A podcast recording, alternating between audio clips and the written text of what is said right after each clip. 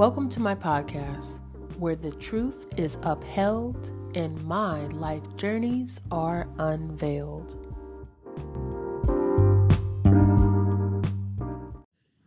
Free at last, free at last. Thank God Almighty, I was free at last. Thank you, Dr. King, for that quote. However untrue in my situation, it felt as such. My spouse's mother had gone with his brother thousands of miles away. His son had begun to acclimate back to the rules and regimens of our household. I didn't mention that when he came for summer visit before marriage, I actually started off with him the way that I would have if he were coming to live in the home. He came into a, a bedroom that was his own with all of the acumen that came along with coming into a household, including um, a list of chores, child appropriate, uh, rules and expectations, anything that you would do if you were having one of your um, children's guests over and you just kind of give them the rundown of the household. All of that was presented. So I just kind of double back on that to say that by them leaving and him having a chance to actually acclimate, he came with his grandmother to start the transition in the household. They came around the same time.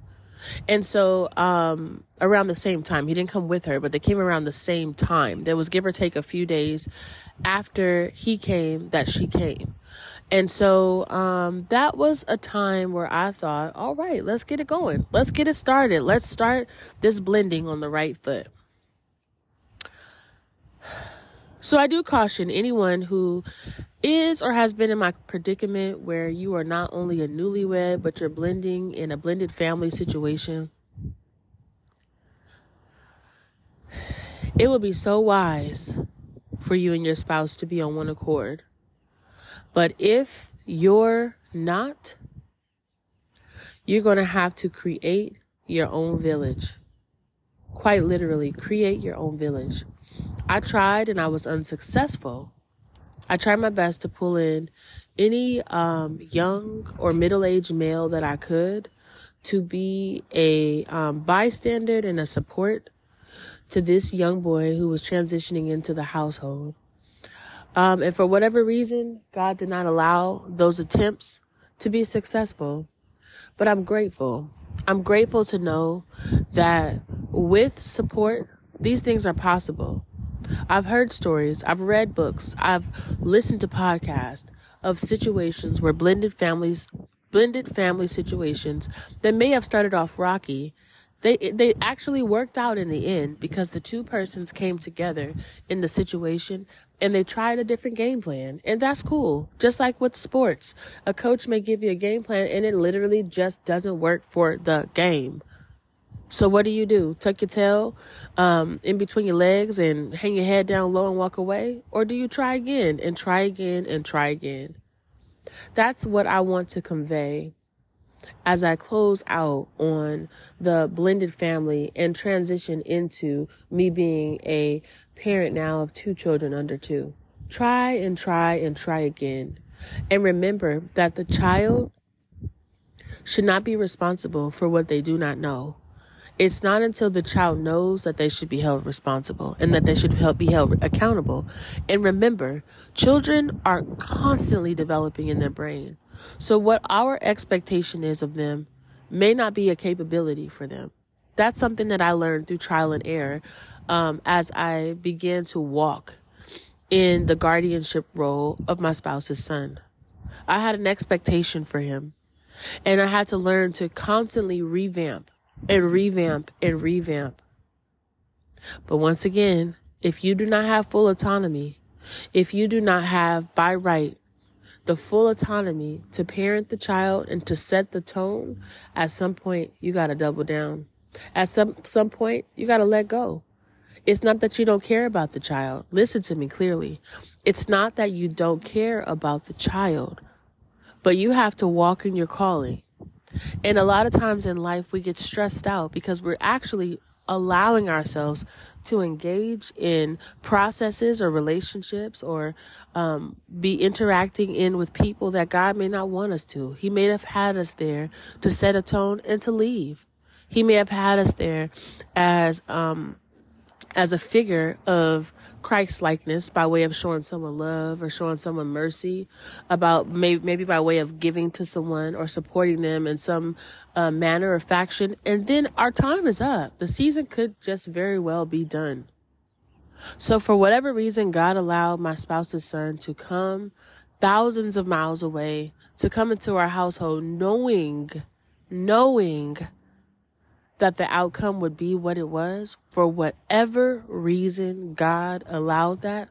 All I can be accountable for is my part. There's two, there is two sides to every story. And for me, my hand was definitely way more heavier by way of discipline, follow through, correction, guidance, covering with my spouse's son that I feel that I want it to be or that was necessary. So if I could do it again, if I could look back, as they say, 2020 vision, there, there quite honestly wasn't a better solution. When I say yin and yang, when I say oil and water, that was the mix. But looking back, if there was anything differently that I could have done, it probably would have been to complain less. And it would have been to smile more. Children can also um, sense when the adults in their life just literally do not care for them or do not care for them anymore. They can sense that. They can sense the tension and the animosity. They're humans just like us. And so, as adults, it's our job to regulate. He had no um, responsibility. And he had no uh, he was not accountable for the fact that i was raising two children that i had just that had just came into the world when he came into the house. He had no responsibility over the fact that and no charge over the fact that i had two under two plus having a teenager in the home who didn't want to be there. He was the teenager in the home who didn't want to be there. So what's the solution Though his father has the greatest charge in this testimony, my part would have been to smile more. My part would have been to pray and ask God instead of complaining about the situation, to pray and ask God, how could I be a light in this role? How could I be a light in this, Lord? What is it that I can do? And if, if it was for me to completely take my hands off and somehow, by the grace of God, turn off the valve in me that hell no valve in me to where I don't react, whether verbally, whether uh, it shows on my face through my body language, whether it shows through my actions, if there was some way that I could have turned off that valve, that I could have prayed and asked God to pretty much blind me to the things that I didn't agree with with this child and focus on the two little girls, then that would have been something that God would have had to allow for me, it just didn't seem. It just didn't seem like from an honest perspective, from a truth perspective, from a human perspective, from a pride perspective, from a role perspective. None of that seemed plausible to me in the situation, but only God knows. But looking back on it now, remembering when my spouse's son and I had an open line of communication. Remembering when my spouse's son and I were able to um, coincide in the same space. I never agreed with the way that he was raised, but there was a time where I was able to coincide and at least have a parallel existence with him. That wasn't uh, one where I felt disgruntled. And I think that with all of the negative talk and the spirits and principalities that were uh, consuming his mind, this really was a hell no from the gate. There really isn't no ifs, ands, or buts about it. This was a hell no from the gate. And for whatever reason God allowed it, that's what God did. So that ends my um, diatribe on the blended family. Now that the mother in law and the son in law were gone, things declined. They got worse. Teenager got older. He uh, began to live more and more into video games and his phone, which was already his MO. But now that he was older, it became more impactful because as you grow and you become more accountable, you have responsibility for things. And so we had um, two major blow ups before our household separated. And one of them had to do with my spouse's son leaving our sliding door in the living room open, all unlocked, not open, unlocked, all night, three times in a row. And every time he wasn't paying attention. Why? On the phone, head deep into the phone, and not thinking about what his responsibility was before he went to sleep. If he was the last one up, and the door was left open to air out the home after dinner or whatever the case may be, to close the door. And once again, I was in the middle of a um, vortex of disrespect because my spouse did not have my back. He pushed it off as if as if it was nothing. Oh, that's just a child. Oh, he just forgot. Oh, remember when you were young and you forgot. But the life and death matter is when you leave a door open, open and unlocked, and the only barrier is a thin screen, all night long, someone can enter your home. Someone can enter your home. And here we are, the adults, thinking that the home is secure. Children, smaller children are in their bedroom or in the bedroom with us, but thinking that the home is secure. So it was at that point that I knew, okay, God, something major, major has to happen here. Something major has to happen. You know how you designed me, Lord. You know how you designed me. And I'm not able, I'm literally not able to sit back and be devalued. I'm not able to sit back and to have my constitution and safety questioned over a child who's being irresponsible and an adult who seemingly does not seem to one want to have my back and two to take accountability for their child's actions and actually correct the child in a way that would also please their spouse who is one of the guardians. Said, okay, Lord. So the first blow up happened. The first blow up happened that definitely signaled that there was going to be a huge change surrounding these doors being this door, sliding door being left open for the third time. So in my mind, I'm like, all right, game plan. It's time to prepare now. It's time to prepare now. If this was not enough of a red flag and I still am not being supported, I'm not able to sit in this home with this child every day and to be his guardian. And I'm not able to live in a home with a man who is not respecting our safety and not valuing the fact that his spouse is telling her, telling him that she's concerned about the safety of our household based on the actions of the child and something to be done. So after three and a half years of staying home, technically four, technically four years of staying home, I went and sought employment. And guess what? I was hired.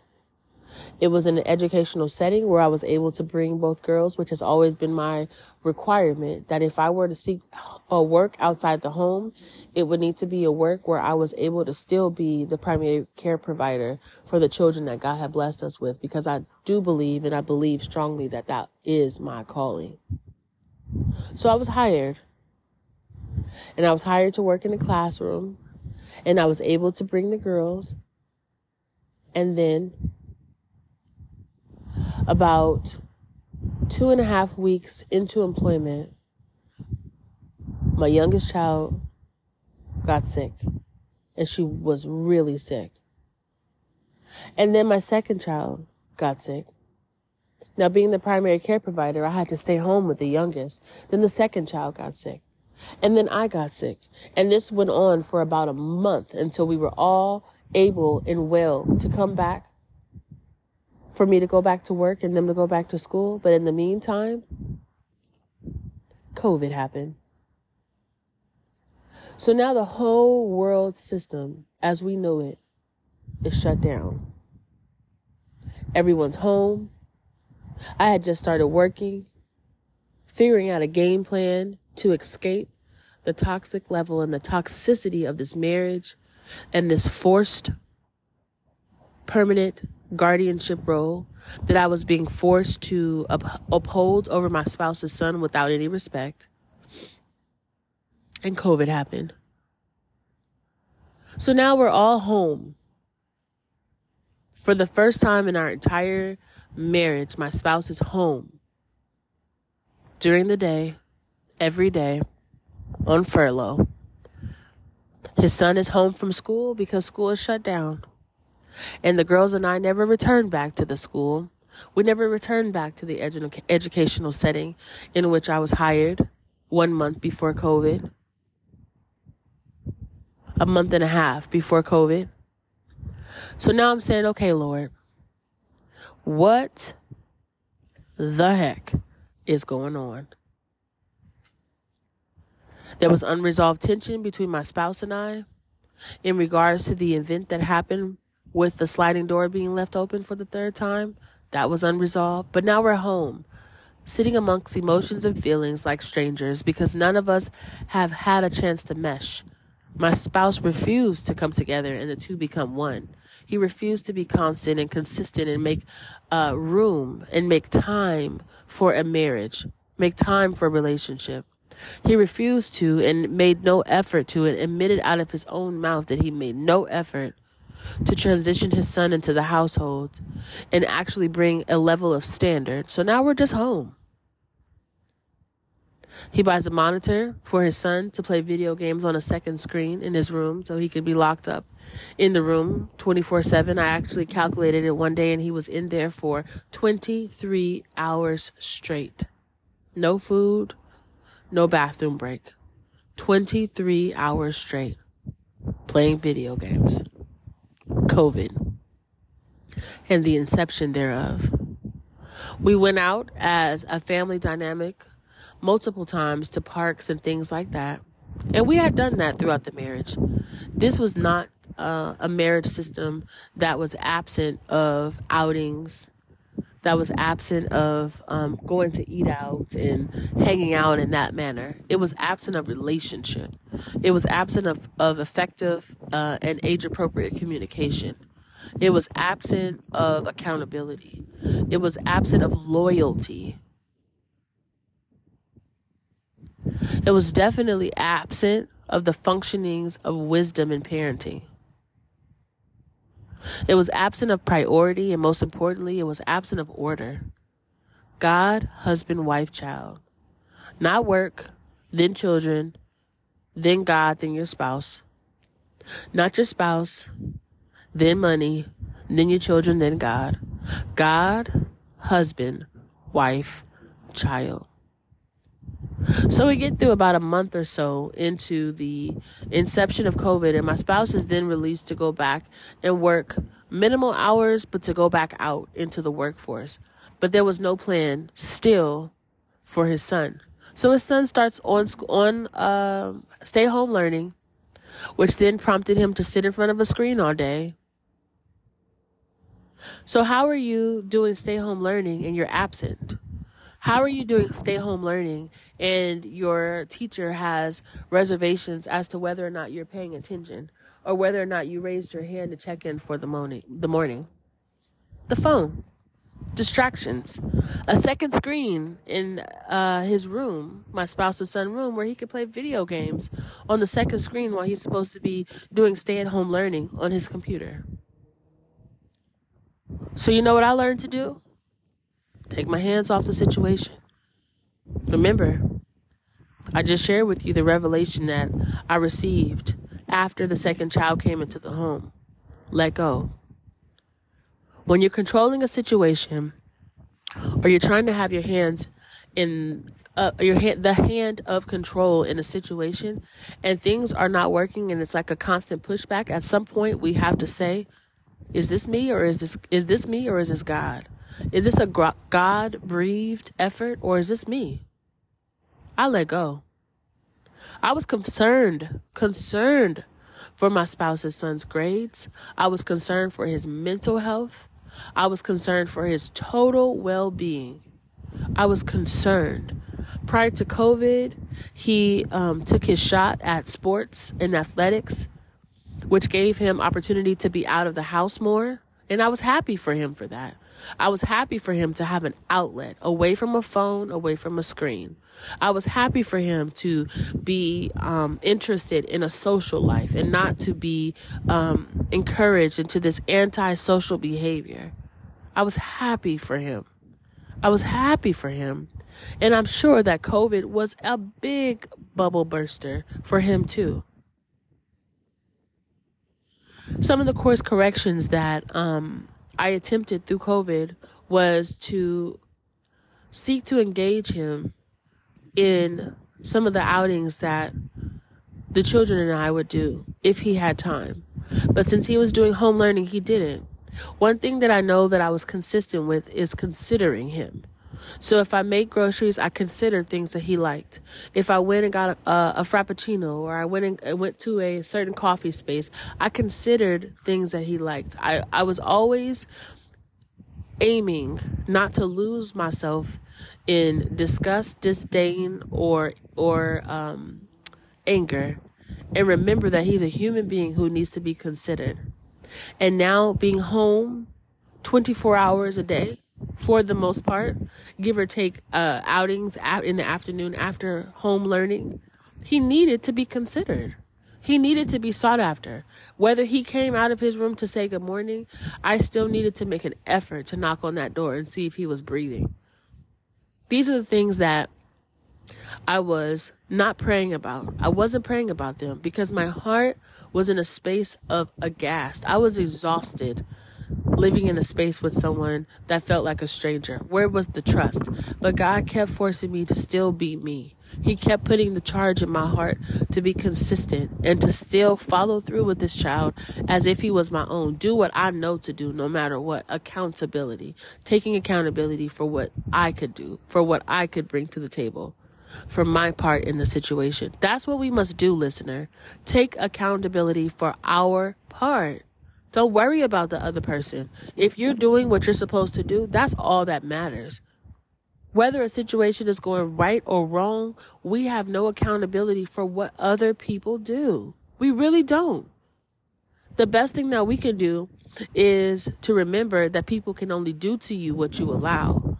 So if I was going to allow my blood pressure to be ran up, trying to run behind this child and coerce him to behave or to think or to function in a certain way, that's on me. But by me letting go and letting God, it didn't mean that I didn't have to not care. I still cared. But I was relinquish- relinquishing control. If he failed, it wasn't my fault. I did what I was supposed to do. I was there. I was a, I was available. I was there to support any question and to put forth effort to bring whatever supports he needed to the best of his interest. I understand what it's like to be a teenager. We've all been there. If you're old, over 18, you understand too. Teenagers do not want, they want to find a sense of autonomy and they do not want the parental or the guardianship figures in their life to be the ones that are the, the workmen's for them. They want to be separate. They want to find their own identity through other people. I get that. And God knows as long as the child existed in our home, I worked effortlessly to try to find a pair for him. I would question his father constantly about finding some type of male accountability, but it would be up to his father, my spouse, to explain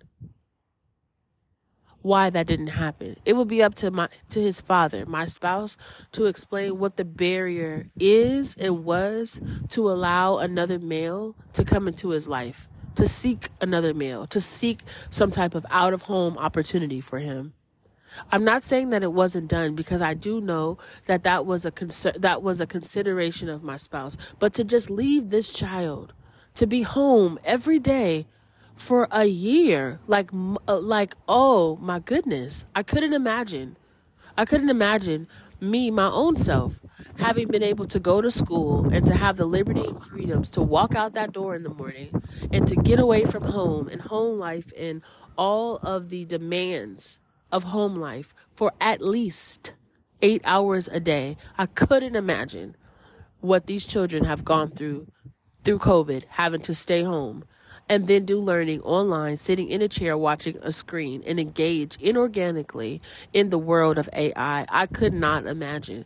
These were the levels of sympathy that helped to keep me tempered, remembering that this child, too, in this particular season, was suffering. That's what we, we must do, listener. We got to let go of the past offenses and ask God, ask God, pray and ask God to temper us for today. How do we stay concerned with today? How do we pro- project our vision future tense? How do we do that, Lord? Show me, God, how to do that. And I would ask the Lord to show me. I learned to do that. Initially, my heart was hardened because I'm defending and I'm reacting in defense. But God taught me how to respond. God taught me how to respond. And we are who we are. So there should not be an expectation for you to morph into something that you're not. Remember, if you're parenting, and especially parenting a child that is not yours and their their biological parent is around and not functioning, there is a level of resentment. There is a level of resentment that I feel you can honestly um, confess, and God would understand. But He doesn't want us to live in that. We have to fight those emotions of feeling validated in our frustration, validated in our anger, and we must find another way. And you know what I would think about when thinking about my spouse's son? I would think about the level of resentment that my own parents to this day still have towards me. And what would that make me to be an adult who is resenting a child for childlike behavior year upon year, year upon year, endlessly. That makes me, that would make me immature. That would make me childlike and child minded. And that would prove that I wasn't at a place spiritually that I confessed to be. So that's something that I had to work on. Remember, I'm A type personality. So anything that seems to be getting the best of me, the better of me, I'm wanting to fight against that. I'm wanting to push against the, the tide because I don't want to be less than. And even in this walk in Christ, I don't want to be less than. I want to push. I want to persevere. I'll never be like Paul, but I definitely do not want to be one who has not, who has has been defeated by their circumstance. That's not me. That actually helps me to live and thrive through um, trials and situations in life that are unbecoming. There's a level of resilience. There's a level, uh, there's a thread of resilience in my DNA that just won't allow me to fail. It won't allow me to tuck my tail. And so the process of going through COVID and the divide in the home becoming more and more broad me having suspicions that my, my spouse was stepping outside the marriage in some form or fashion. Prior to COVID, that being proven via cyberspace, cyberspace, space, and social media. Said, okay. All right, Lord. But I kept on pushing. I kept on being present, as present as I could for others but I was dying inside. I was dying inside. But I kept on showing up. I kept on showing up. Anyone who knows me knows that I'm not a pat on your back kind of person. I let people's actions speak for themselves. I give you a big up. I give you a I give you dap. I give you high five for your successes in life. But I do not idolize. I do not idolize. But guess what I began to idolize unknowingly? I began to idolize the depressive de- deprivation of my situation. Why do I say I began to idolize that? Because slowly but surely, my presentation, my energy, the way I showed up for myself was declining. Sure, throughout COVID, I packed up the, my children in the van and we would drive around, say hello, do wave bys constantly and consistently. All the things that was done before were still lived up to throughout COVID, but inside, I was beginning to deteriorate. Inside, I was thinking, how long, Lord? How long? How long do I stay in this rotten, spoiled, stale marriage? How long, Lord, do I uh, have to feel like I'm living in the home with a stranger in regards to my spouse and son? How long do I have to feel uncomfortable in this space that I believed I could call home, that really just feels like a space of transport and transition, like a car that's parked inside of a garage? When is it my time to go? When, Lord? And once again, God made a way of escape by setting forth an opportunity for us as a family initially to travel during COVID, the unheard of. By that time, on the West Coast, with all the wildfires in the summer, along with the mask mandates, which left the citizens unprotected because with wildfire smoke in the air, you need an N95 mask but those were not available due to the demand in the hospitals during COVID. And so here we are walking around with dust masks on during fire season, unhealthy. So I got on the computer, and what I felt as being led by the Holy Spirit and my desire, the desire of my heart, to get a reprieve from this marriage, from this responsibility and from our previous state, the Lord opened up an opportunity for us to travel during COVID as a family of five and go check out a state on the southeast coast of America. And we did. And that is exactly what we needed at the moment. We needed reprieve. We needed like newness. And by the grace of God, the Lord uh, not only provided the funds, but he made the, the trip and the transition smooth. There were efforts along the way during the trip to, to revamp, to reset. However, when we returned, business as usual. The trip was great. It was a great opportunity as a family of five to get away from all of the circumstances that had ensued in that previous year and just breathe. But once again, when you put a band aid on a wound and you don't let it breathe, you don't allow it to heal, you don't go through the processes of healing, acknowledge that there is a need for it. When you take the band aid off, the wound is still in need of healing. So the unraveling in the entire circumstance just furthered. It furthered. The trip was only a band aid to a systemic problem, and now there would be some permanent change. Now there would be some great leaps of faith in order, in my mind, to keep from getting sucked into the vortex of depression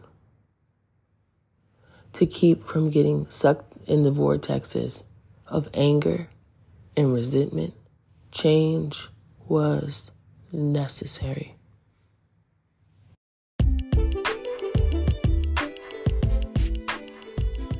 Until next time, live your life like it ends today. Love your neighbor like the Bible says and pray your way into eternity. You never know, Jesus Christ might be coming today. Peace.